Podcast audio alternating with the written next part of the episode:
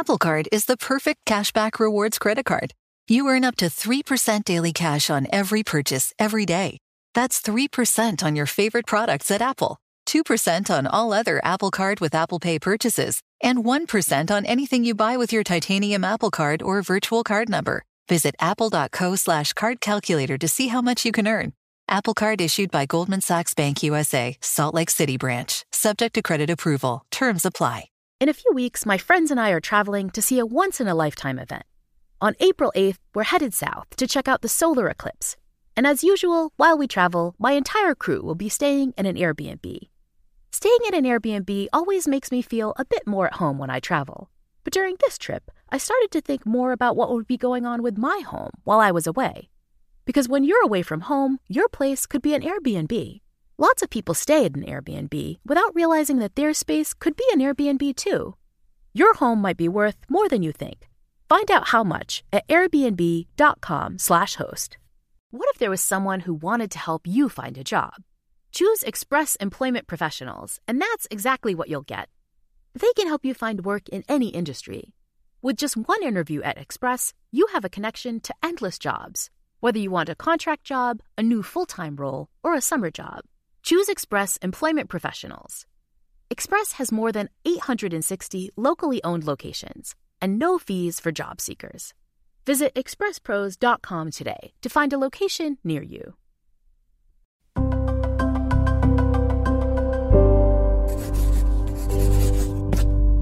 Pushkin.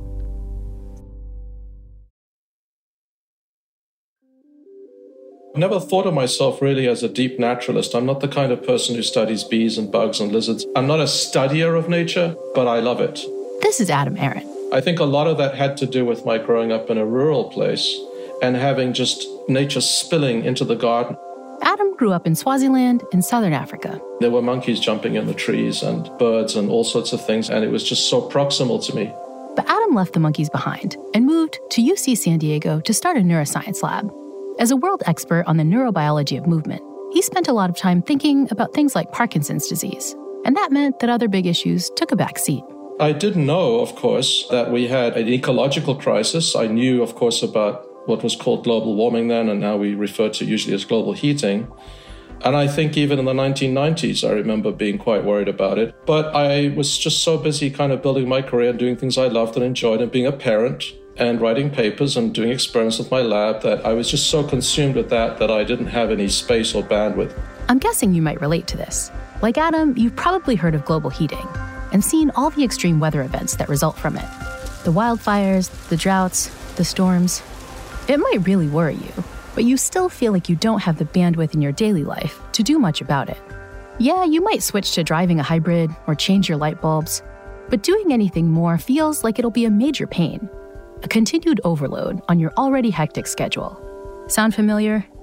Well, as we'll see in this episode, Adam decided to throw himself fully into the fight against climate change. And far from making him miserable, this choice set him on an unexpected path to purpose, connection, and even more happiness. You're part of something very beautiful. And it's extremely gratifying to me and makes me feel better, honestly. You're listening to The Happiness Lab with Dr. Laurie Santos. The tales of our gradually warming planet have been a background hum for decades. Neuroscientist Adam Aron certainly wasn't relaxed about the buildup of greenhouse gases, but it wasn't at the front of his mind either. And I think, frankly, I also didn't realize how serious it was until about 2018. 2018 was the year of a famous report by the United Nations Intergovernmental Panel on Climate Change. It outlined what would happen if the world left temperatures to keep rising. The report explained that if we acted quickly and kept the heat bump to only 1.5 degrees Celsius, things would be very bad. But allowing a far more likely jump of 2 degrees Celsius would be catastrophic. For example, the difference between 1.5 Celsius and 2 Celsius is like 70% of coral reefs being completely destroyed versus 99%. So if you know you, you want to keep the coral reefs and all the marine life that depends on them, we need to keep heating to 2 Celsius or beneath 2 Celsius. And coral reefs won't be the only casualties of unchecked warming. Ice caps would disappear and sea levels would drastically rise. So say goodbye to coastal cities and small island nations. The report's list of catastrophes went on and on. And I just thought, oh my God, you know, this is dramatic stuff. If you haven't really sobbed and cried and really sat down and, and had your body racked by sort of thinking about how grave this is and the threat our little planet is under here, then you haven't really seen it. And I think a lot of people haven't really seen it. Our planet, that IPCC report said, will be totally devastated unless we enact rapid, far reaching, and unprecedented changes in all aspects of society. When it dawned on me how serious this is and how fast this is moving and what the threat is, this triggered considerable anxiety in myself that much of what I hold dear, the plants, the animals, the whole biosphere is under threat. And that, of course, is also a trigger for me to get much more engaged. But what form should this engagement take? Adam was already doing the sorts of things that many of us do, like driving an electric car and eating a bit more sustainably. What else could he fit around a full time job? You know, I was a well regarded world expert, I had a sort of 20 year career doing this. Adam was in a quandary. The dire warnings demanded that he act to help save the planet. But how could he abandon his life's work, his students, and his lab? It was then that he came across the activist phrase find your own front line. Find your front line is a lovely idea. You look around and you say, what are the front lines? What are the places of society or the institutions I live in where I actually can make a difference? Adam's front line was his university and its students. His neuroscience class was packed with 18 to 20 year olds. So Adam nervously approached his boss with an idea. Can I teach a class on the psychology of climate change? He said, okay. Things started slowly. The first class only had a dozen students. But Adam's concise global heating message cut through. It is absolutely essential that we all strive right now to avert any increase. Any every fraction of a degree is very significant. Pretty soon the class swelled to more than 100 students. And inspired by Adam's example, many went off to find their own front lines, joining demonstrations to push for local climate action.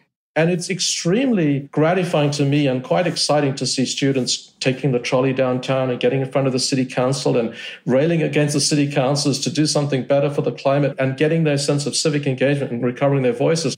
But Adam didn't just wave his students off on their protest marches and then return quietly to his lab. He wanted to recover his voice too. He wanted his climate concerns heard by both his bosses and his peers. So if you're a university professor, your front lines are the academic senate, the faculty governance, the administration, your ability to influence your colleagues, your ability to influence the institutions you're part of, like the Society for Neuroscience, 30,000 people jump on planes every year and fly to a yearly meeting, which is preposterous, frankly. And so part of your front line is trying to do something about that, make the meeting half as big or make the meeting every two years. Thousands of students showed up to join the climate movement. What do we want? What do we want? Less than a year after his environmental awakening, Adam took a lead in one of the biggest climate strikes his university had ever seen. As part of a global day of action, he joined hundreds of UCSD students, faculty, and staff who left their desks and took to the streets to push for change. By joining other concerned citizens and demanding action on climate change, Adam found a vital ingredient for happiness, a practice we talk a lot about on this show social connection. Adam began to feel a deep sense of belonging with his fellow activists. He was part of a group and couldn't let them down by skipping protests. I feel I need to go. I need to be there. I need to turn up. I feel that the group won't do so well without me. I'm the first to admit that global heating is really scary. It's terrifying to doom scroll on social media and see starving polar bears and burning forests. The anxiety that comes from confronting climate change can feel paralyzing. When Adam first read that brutal IPCC report, he too admits to being scared. But facing the problem directly with like minded friends has helped him overcome that fear. You get together with five or six or eight people and you talk about it, you immediately feel better. You have agency together. We're going to do something about it. We're hearing each other. Adam's activism gave him a ton of satisfaction. The same satisfaction he used to get from his neuroscience research. Organizing against climate change gave him a new community, but also a sense of purpose, which is vital to our well being. But all this rewarding green activism began demanding more and more of his time and attention. So I think there was a gradual process of getting more and more concerned about this. So sort of a gradual letting go of one kind of career and shifting to something else. Adam made the difficult decision to close his neuroscience lab, turning his back on decades of hard work and dedication. Activism became his new full time occupation. Even though it's been challenging for me to make this shift and to kind of jettison my core career, I do feel a strong sense of purpose, and I feel what I'm doing is very meaningful. I find Adam's story inspiring. But realistically, most of us aren't going to emulate him. People running around putting food on the table or, you know, taking their kids to soccer practice and just barely struggling to get them in and out of school and feed them, they're not going to have time to do this. I'm guessing most of you listening right now can't realistically quit your jobs to join the climate fight. But what can we learn from Adam's journey? Are there smaller ways we can each find our own front lines and reap the joy and purpose that Adam did? The Happiness Lab will be right back. When you're hiring for your small business, you want to find quality professionals that are right for the role. That's why you have to check out LinkedIn Jobs. LinkedIn Jobs has the tools to find the right professionals for your team faster and for free. LinkedIn isn't just a job board. LinkedIn helps you hire professionals you can't find anywhere else, even those who aren't actively searching for a new job but might be open to the perfect role. In a given month, over 70% of LinkedIn users don't visit other leading job sites. So if you're not looking on LinkedIn, you're looking in the wrong place. On LinkedIn, 86% of small businesses get a qualified candidate within 24 hours. Hire professionals like a professional on LinkedIn. LinkedIn knows that some small businesses are wearing so many hats and might not have the time or resources to hire. So they're constantly finding ways to make the process easier. They even just launched a new feature that helps you write job descriptions, making the process even easier and quicker. Post your job for free at linkedin.com slash THL. That's linkedin.com slash THL to post your job for free. Terms and conditions apply. Apple Card is the perfect cashback rewards credit card. You earn up to 3% daily cash on every purchase every day. That's 3% on your favorite products at Apple, 2% on all other Apple Card with Apple Pay purchases, and 1% on anything you buy with your titanium Apple Card or virtual card number. Visit apple.co slash card calculator to see how much you can earn. Apple Card issued by Goldman Sachs Bank USA, Salt Lake City branch, subject to credit approval. Terms apply. What if there was someone who wanted to help you find a job? Not a website, but a person in your community that would help you for free. Choose Express Employment Professionals, and that's exactly what you'll get. Express Employment Professionals is the local jobs expert you can trust, and they never charge a fee to help with your job search. Go to expresspros.com to find the office near you or download the Express Jobs app to get started. With a wide range of opportunities in a variety of industries, from welding to sales, forklift operator to customer service, the team at Express is ready to help you or someone you know take the next career step. Whether you're looking for a contract job for the summer or a new full time role, turn to Express Employment. Interviewing with Express Employment professionals can be as easy as a phone call and one application with Express puts you in the running for numerous opportunities in your community. Don't go in your job search alone. Visit expresspros.com today.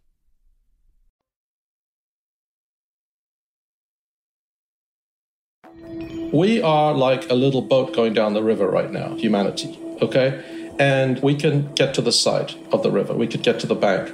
Climate activist Adam Aron reckons we still have time to avert total disaster if we collectively agree to start paddling very hard in the right direction, rather than letting the rapids sweep us away. Now, the problem is if we keep dilly dallying, then we're going to hit the waterfall and we will incur these very large geophysical tipping points. We could set in motion things that are so enormous that there may become a sense then in that time frame in 10 years from now, we'd be like, whoops. Adam's new book, The Climate Crisis, explains the sorts of actions that can save us from that fate. Things like a switch to wind and solar power, and the rapid electrification of our homes and transportation. And Adam says such actions aren't the stuff of science fiction. All these positive steps are totally doable. It's just that there's not enough people coming out saying, we want you to do that. And if they did in their droves, we'd get it. So, why aren't citizens taking to the streets to push for this green revolution?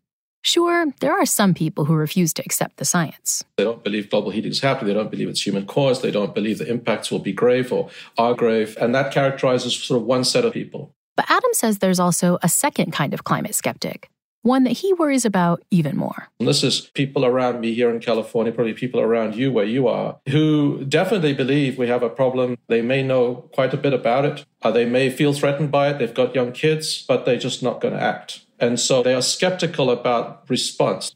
Response skeptics know a crisis is looming, but assume their individual actions won't matter all that much. These skeptics might think that only people with money or power can make a real difference, and that ordinary people are wasting their time and energy trying to do something meaningful. Did you ever go through periods of response skepticism yourself when you started? Like just that it's too big or my actions don't matter?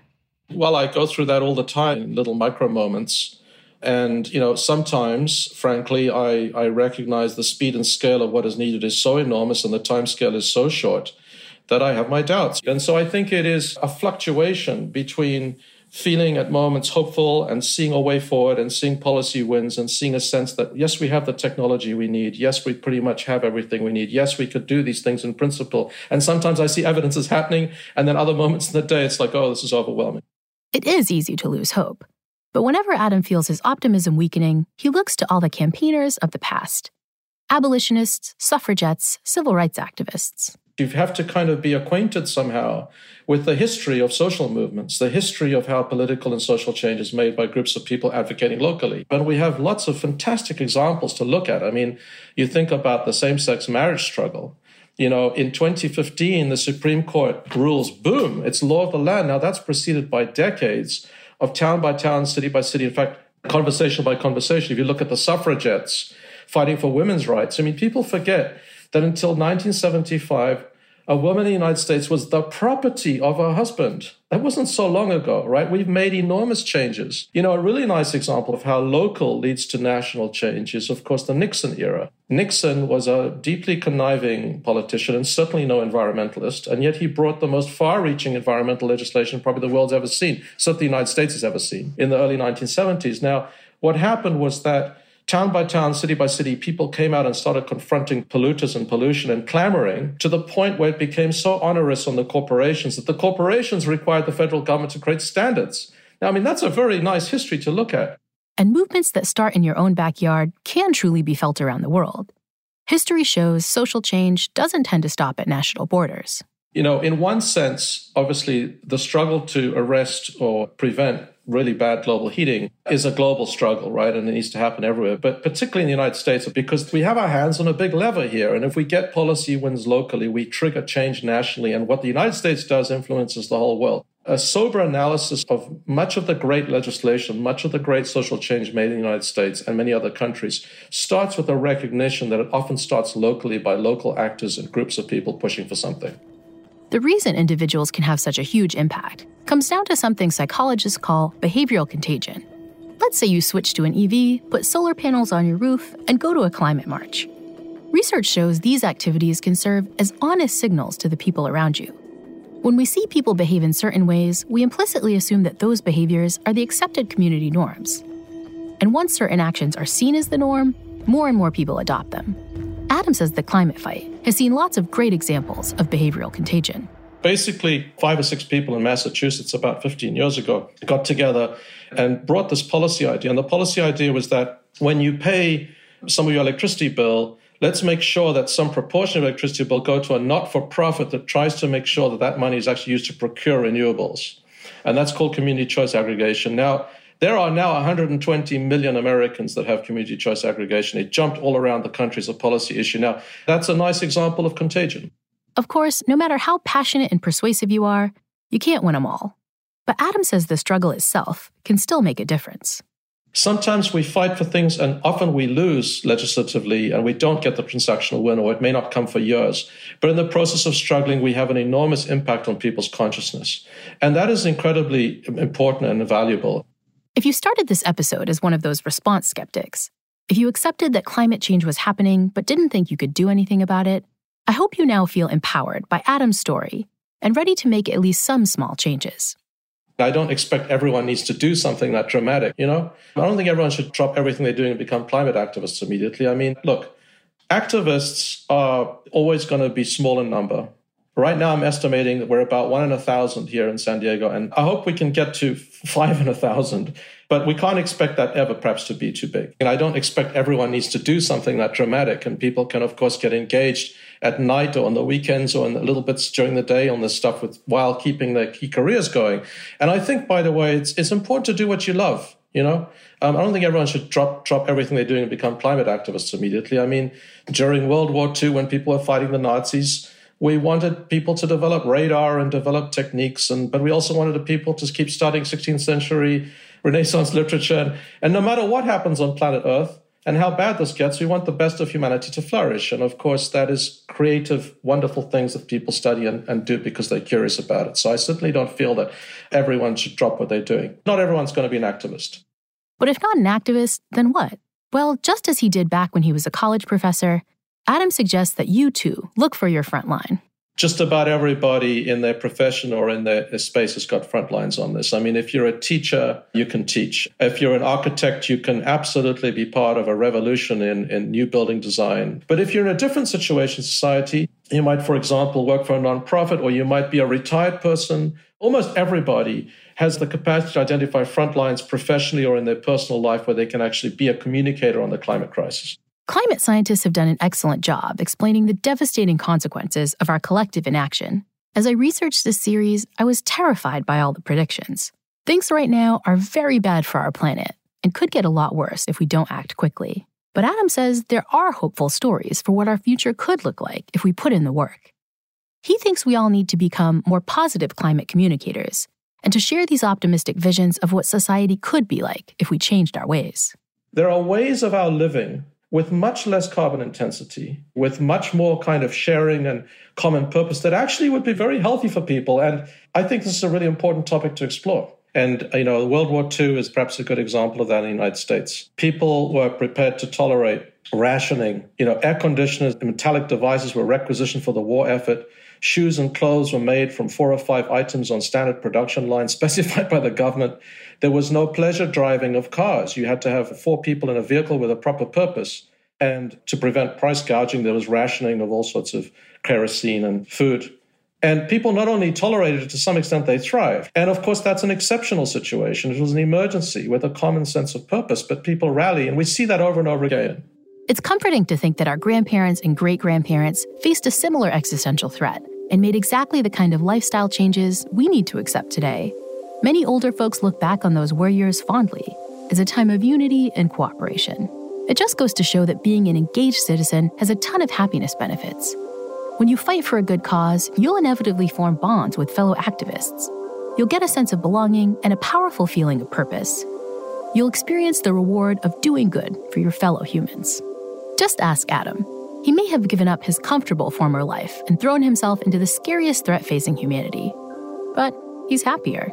Sometimes I have losses and sometimes I have wins and sometimes I'm encouraged and sometimes I'm discouraged. But generally speaking, I, I have a strong sense now of purpose. And it makes me feel better, honestly. So even if only for your own well being, it might be worth making 2024 the year to do a little more for the planet. You can find your own front line Maybe that's going to a climate march, or pushing your local government to electrify new buildings, or becoming a green trendsetter in your neighborhood, or just sharing the special Happiness Lab series on climate hope with the people you know. The actions you pick might be big or small, but the science shows it's likely they'll be more contagious than you think. And above all, Adam says, you need to drop that response skepticism. Just commit to getting involved without worrying if little old you can really make a difference. I think of Wendell Berry, who says, you know, we don't have any right to ask whether we're going to succeed or not. The only right we have is to ask what's the right thing to do on planet Earth? What's the right thing to do to keep living on Mother Earth? It's not a question of being, being hopeful, it's a question of being the right thing to do and having dignity. That's the end of this short season about how we can navigate the climate challenge a little happier. To be sure, global heating is a difficult and depressing topic. But I hope you found some hope and optimism in these episodes. And if you've learned nothing else from the guests I've spoken to, it's that even in dark times, we need to remember the happiness essentials of social connection, a sense of purpose, and doing good for others. The Happiness Lab will be back soon, and we're shifting gears. In store for February, the month of St. Valentine's Day, we'll be looking at love. I think on our second date, John said, You know, I was in another relationship, but I've told her I'm not going to see her anymore. I immediately had a panic attack. I was like, Really? Already? But five months later, he proposed. So make a date and listen again to the Happiness Lab with me, Dr. Laurie Santos.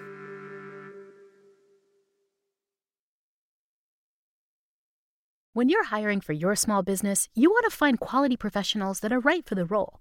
That's why you have to check out LinkedIn Jobs. LinkedIn Jobs has the tools to find the right professionals for your team faster and for free. LinkedIn isn't just a job board.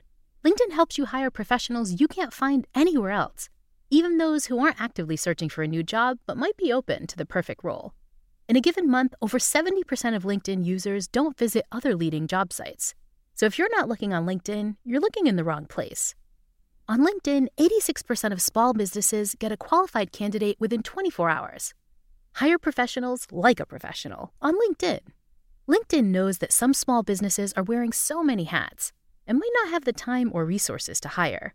So they're constantly finding ways to make the process easier. They even just launched a new feature that helps you write job descriptions, making the process even easier and quicker. Post your job for free at linkedin.com/thl. That's linkedin.com slash THL to post your job for free. Terms and conditions apply.